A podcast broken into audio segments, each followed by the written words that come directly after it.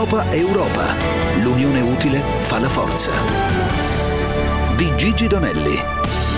Buongiorno a tutti voi, lo abbiamo mandato in onda questa mattina, lo ritrovate sul sito di Radio 24, l'Euroreportage curato da Cristina Carpinelli che ci porta come da titolo Nello stretto dei vaccini di un'Unione Europea tra voglia di sovranismo e eh, solidarietà. Torniamo a parlare nella seconda parte di effetto Covid sulle vacanze che vorremmo che fossero, diciamo, ma adesso la nostra prima ospite si tratta dell'europarlamentare milanese Eleonora Evi, gruppo Verdi Alleanza Libera Europa, che ci aggiorna anche sui lavori della nuova legge europea sul clima. Allora, partiamo da a che punto siamo? Dunque, siamo al punto in cui i, gli Stati membri, il Parlamento e la Commissione stanno litigando per trovare la quadra rispetto all'ambizione e alla portata di questa che sarà la legge pilastro per il contrasto alla crisi climatica perché ci porterà ad essere il primo continente a emissioni nette zero e quindi a darci anche il percorso per arrivare eh, a questo risultato importantissimo e la data eh, in questo momento cruciale è stabilire quanto ridurremo le emissioni al 2030 ed è qui che si aprono appunto i litigi tra Parlamento, Consiglio e Commissione, perché il Parlamento vorrebbe di più per eh, essere in linea con quello che chiede la scienza, i cittadini soprattutto i giovani, le giovani eh, generazioni, mentre invece Commissione e Stati membri continuano a nicchiare a eh, rimanere ad una percentuale di riduzione molto meno ambiziosa e più bassa. Io ovviamente non posso che augurarmi che la quadra finale possa portarci su un percorso di maggiore ambizione, anche perché, e questo è uno studio che abbiamo fatto fare recentemente noi come Verdi europei a Cambridge Econometrics, su un impatto economico di una maggiore ambizione nel taglio delle emissioni, ovvero se noi riduciamo di più, noi potremo creare più occupazione, più posti di lavoro e maggiori benefici economici, stimati addirittura in oltre un milione di nuovi posti di lavoro. E questi sono numeri che ci fanno dire che questa è la strada da seguire, che prima iniziamo a contrastare la crisi climatica con soluzioni efficaci ed ambiziose e prima riusciremo a creare nuovi posti di lavoro e nuovi benefici economici. Onorevole Evi, come mai lei ha parlato dei verdi europei? I verdi sono, diciamo, forza di governo eh, e sicuramente in forma in molti paesi, ma in Italia siete così pochi. Ma sicuramente in Italia c'è da sempre stata una questione culturale dove le questioni ambientali sono sempre state relegate all'ambientalismo di salotto e appannaggio di radical chic. Questo diciamo nel, nel, soprattutto nell'opinione pubblica. E molto spesso le forze politiche che si sono presentate nel corso del tempo hanno cercato di intercettare questa voglia di cambiamento e di attenzione nei confronti del, dell'ambiente senza però portare a grandi risultati. Io per prima posso dire nella mia esperienza politica, essendo stata nel Movimento 5 Stelle per molto tempo, poi l'ho abbandonato proprio per il tradimento rispetto ad alcune politiche, alcune decisioni cruciali, penso alla politica agricola comune in discussione a livello europeo che è ancora tutta votata alle lobby dell'agroindustria e non sostiene una vera transizione ecologica del settore dell'agricoltura, ecco che quindi la disaffezione e la non credibilità probabilmente è stata percepita anche dai cittadini. Oggi però siamo in un momento storico molto diverso, io credo, e penso che anche l'Italia abbia tutti eh, gli strumenti e la possibilità per far arrivare l'onda verde europea che ha travolto molti altri paesi del nord Europa anche nei paesi del sud Europa e in particolare in Italia. Abbiamo una rinnovata voglia e spirito di collaborazione per aprire anche e portare comunque quella che è la storia dei soggetti del Partito eh, Verde italiano, quindi quello che oggi si chiama Europa Verde, di cui ovviamente riconosciamo la storia il grande lavoro fatto in passato e che oggi partendo da lì si potrà aprire per intercettare quelle quella voglia di cambiamento che sta arrivando da più parti, soprattutto dalle nuove generazioni. Io penso veramente ai giovani che sempre di più sono attivi e si stanno mobilitando per difendere l'ambiente e il clima, dovranno avere uno spazio e soprattutto una voce ascoltata anche dalla politica. Allora facciamo così, i giovani che ovviamente sono diciamo un obiettivo per tanti, poi uno dei problemi è anche coinvolgere nella politica. Allora io le chiederei questo, lei è lombarda, è milanese come me peraltro, insomma conosciamo eh, un po' quelle che sono le problematiche tipiche della eh, pianura padana, in cima alla lista c'è la qualità dell'aria. Io le chiedo non tanto di dirci la storia di una eh, come dire, eh, vicenda che di fatto attraversa generazioni, ma in che modo il Parlamento europeo, il vostro lavoro può incidere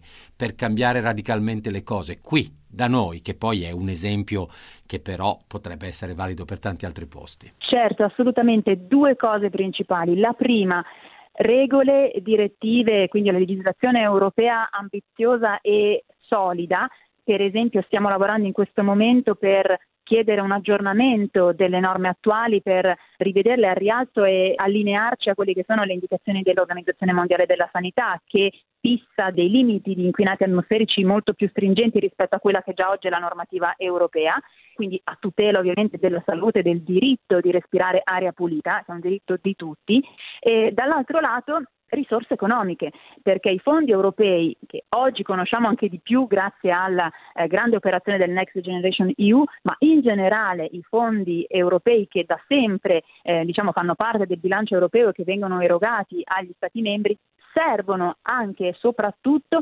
per individuare quelle misure e mettere poi sul campo quelle misure, penso al trasporto pubblico locale, penso a una transizione ecologica nell'agricoltura, penso alle misure per abbattere gli inquinanti e favorire la transizione ecologica anche del settore industriale, per rinnovare ed efficientare gli edifici che eh, abitiamo, che sono una larga fetta ovviamente delle emissioni inquinanti in atmosfera. Ecco, tutte queste iniziative possono e devono essere sostenute anche grazie ai fondi europei. Eleonora Evi è al secondo mandato da europarlamentare, quindi conosce bene anche il palazzo, la politica di Bruxelles, la sua burocrazia, le sue lentezze, i suoi difetti. Le chiedo cos'è la cosa di Bruxelles, inteso in senso lato ovviamente, non della città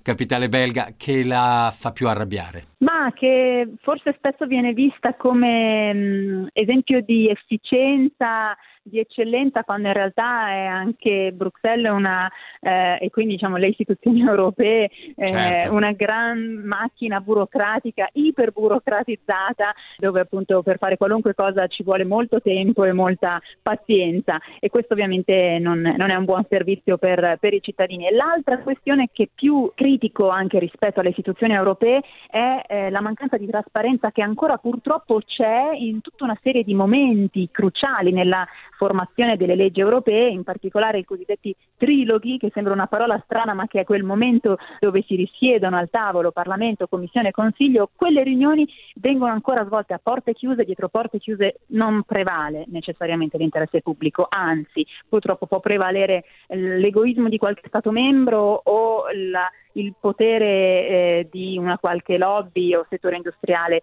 eh, molto eh, forte. E questo ovviamente va cambiato e quindi io ehm, mi batto eh, continu- e penso che sia giusto battersi per una piena trasparenza per garantire davvero che il progetto europeo sia un progetto al servizio dei cittadini tutti, eh, per portare avanti delle politiche eh, davvero al servizio dei cittadini e per l'interesse collettivo. Le posso chiedere un esempio di un giorno quando una legge, una direttiva, una normativa, qualcosa che uno dice ecco allora ne vale la pena? Ce ne potrebbero essere tante, ma ne dico una che sta per arrivare, ovvero il 15 di aprile ci sarà una importante audizione pubblica in Parlamento europeo per la um, ICE and the Cage Age, che ICE è l'iniziativa dei cittadini europei, che è quello strumento che consente ai eh, cittadini europei, se vengono raccolte almeno un milione di firme, di presentare un'istanza alla Commissione europea. Ecco, questo è avvenuto e oltre 1.400.000 cittadini hanno chiesto alla Commissione europea di porre fine all'uso delle gabbie nell'allevamento in Europa e questa audizione sarà il passo cruciale importantissimo per avviarci e io mi auguro la Commissione sarà attenta questa volta perché molto spesso in passato non ha risposto adeguatamente alle istanze dei cittadini ma oggi c'è una situazione completamente diversa quindi non soltanto 1.400.000 cittadini si sono mobilitati ma il Parlamento sta facendo grande, un grande, una grande operazione operazione di fiato sul collo, io insieme a molti colleghi abbiamo presentato moltissimi emendamenti per modificare quella che è la strategia futura, la farm to fork, quindi la strategia dal campo alla tavola per rendere più sostenibile il sistema alimentare europeo. Oggi le aziende stesse alimentari del settore alimentare chiedono eh, di fare passi avanti alla Commissione europea e quindi si sta creando quella situazione per cui potremo raggiungere questo importante obiettivo e poter dire abbiamo portato a casa un grande risultato e io me lo auguro di cuore. Grazie ad Eleonora Evi, lo ricordo gruppo Verdi, Alleanza Libera Europea. Aggiornamenti adesso per chi è in viaggio, poi andiamo in Bulgaria.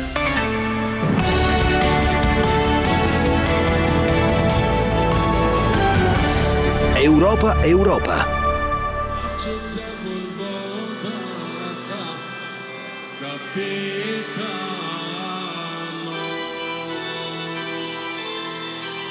State ascoltando Slavi Trifonov, nato il 18 ottobre del 66, è un cantante, personaggio televisivo bulgaro, è la nuova star della politica appunto della Bulgaria. Allora ce la racconta e lo ringraziamo Francesco Martino, giornalista dell'Osservatorio Balcani e Caucaso. Sì, è sicuramente il volto nuovo almeno dal punto di vista politico perché in realtà per i bulgari è uno dei volti più conosciuti eh, lui è uno degli anchorman eh, più famosi qui in Bulgaria, anche cantante, quindi un uomo di spettacolo che però eh, nei suoi interventi in televisione ha sempre in qualche modo fatto politica. Eh, vari osservatori internazionali hanno un po' legato il suo movimento che eh, in queste elezioni è arrivato secondo dopo Gerb dell'ex premier Boyko Borisov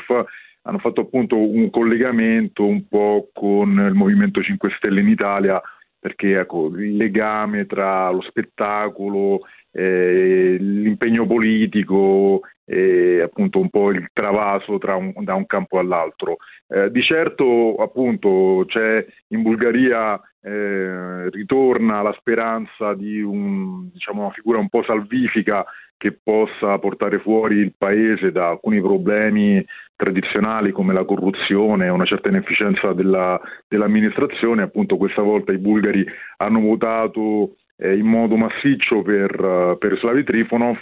Eh, bisogna vedere adesso se questo voto si trasformerà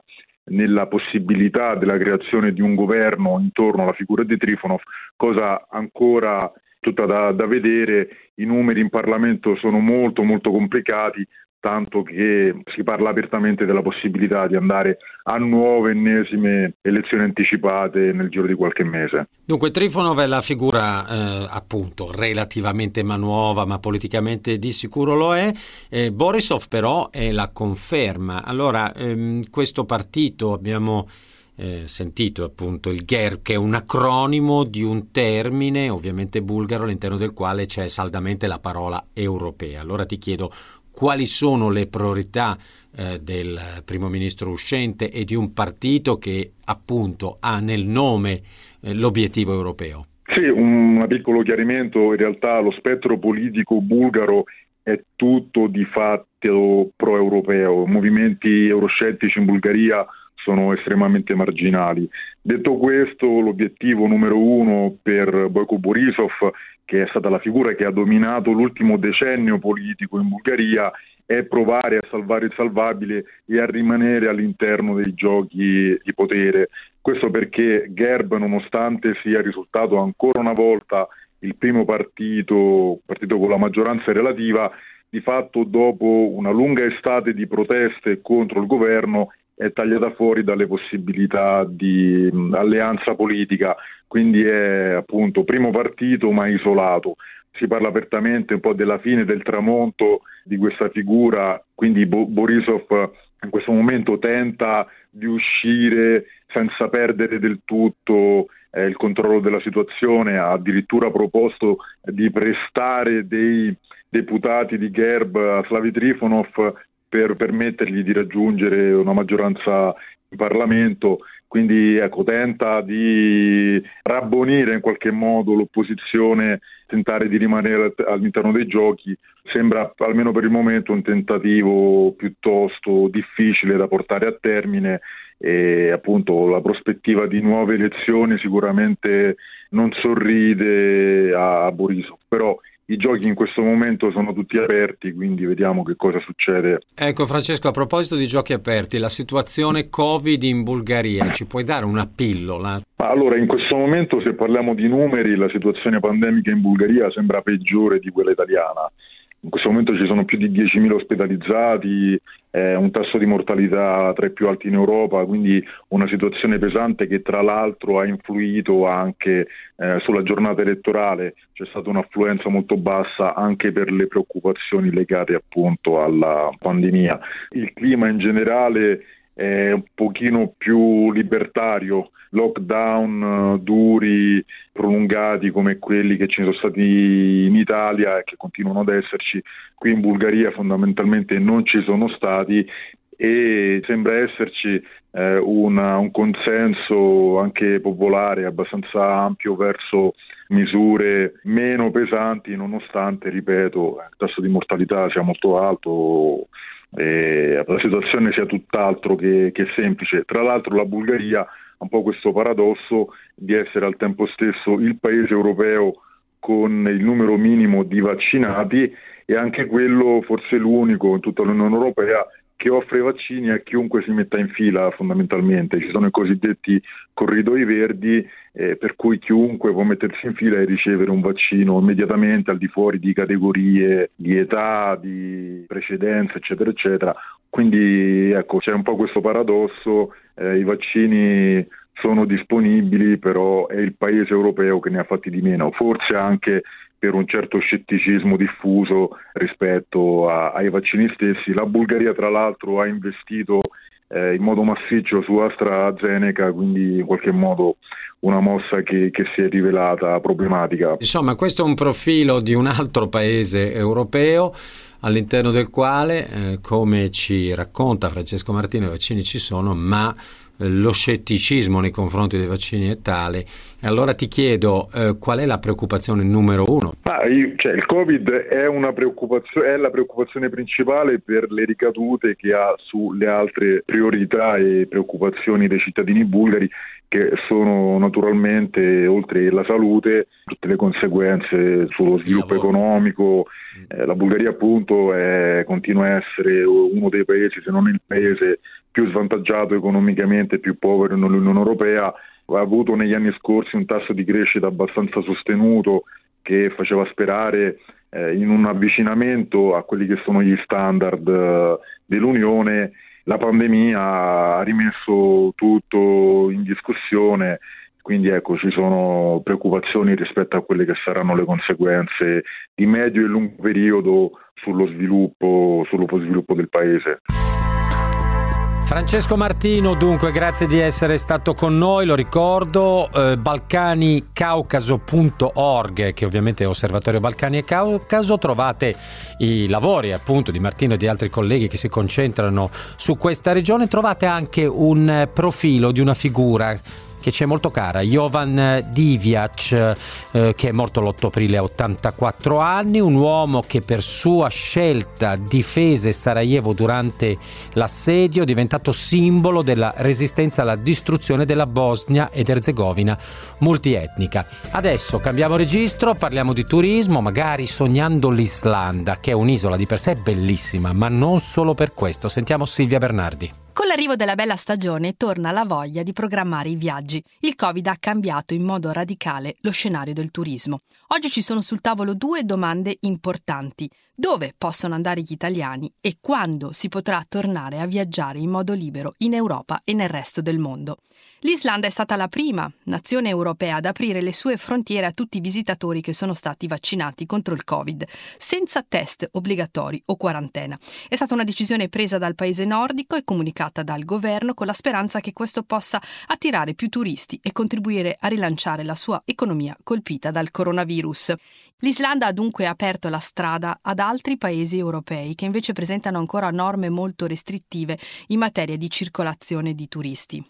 Attualmente quindi ogni paese europeo applica delle norme diverse. Esiste una piattaforma europea, si chiama ReOpenEU ed è una piattaforma che riunisce tutte le informazioni essenziali in materia di frontiere, mezzi di trasporto, restrizioni di viaggio, salute pubblica e misure di sicurezza. Per quanto riguarda invece i paesi extraeuropei, al momento sono aperti per turismo l'Australia, la Nuova Zelanda, la Repubblica di Corea, il Ruanda, Singapore e la Thailandia. Chiediamo all'europarlamentare del PPE Massimiliano Salini com'è la situazione attuale dei paesi europei. È una situazione non positiva se guardate in assoluto, ma certamente migliore rispetto alle aspettative che in maniera secondo me un po' irresponsabile alcuni cercano di, di diffondere perché la campagna vaccinale è partita male oggi si sta correggendo in positivo e io sono fiducioso che l'Europa, pur avendo avuto inciampi oggettivi e anche riconosciuti nella fase iniziale,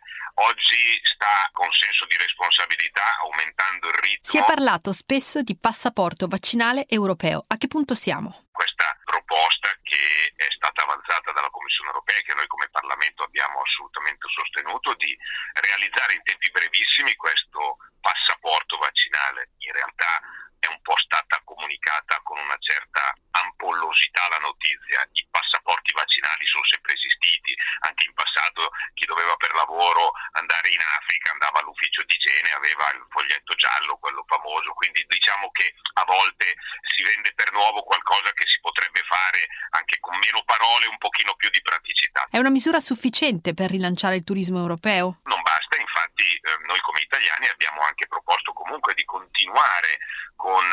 la procedura diciamo, dei voli covid free che è una procedura ad esempio che la nostra compagnia di bandiera o quasi tale ha, suggerito anche alle altre compagnie, cioè quella di praticare il tampone alla partenza e all'arrivo in modo tale che ogni viaggio sia possibile in piena sicurezza. Che cosa sta facendo in concreto l'Europa per rilanciare il turismo europeo? La individuazione di una vera e propria task force costantemente dedicata al rilancio di un settore che dà milioni di posti di lavoro in Europa, in Italia certamente tantissimi, un pezzo importante del nostro prodotto interno lordo dipende dal turismo e per rilanciarlo quindi si è deciso di proporre non l'ennesima nuova agenzia, noi soprattutto come Partito Popolare Europeo non siamo innamorati della proliferazione delle agenzie, siamo interessati alle agenzie che servono, questa serve, questa ha un compito concreto, la vogliamo far nascere velocemente, abbiamo le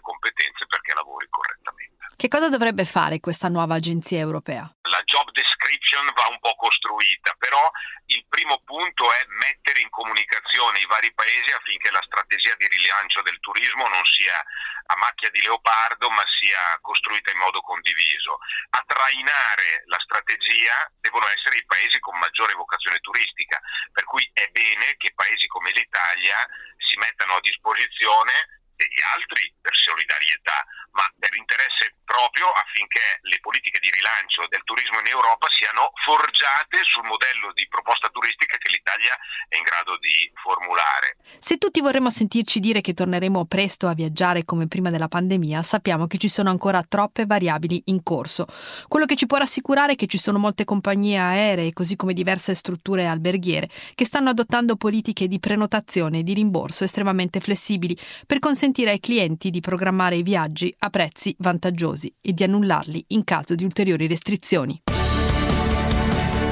Silvia Bernardi per questo servizio da parte nostra, da Alessandro Schirano, da Andrea Roccabella, da Gigi Donelli, l'augurio di un ottimo fine settimana, vi lasciamo all'ascolto di GR24.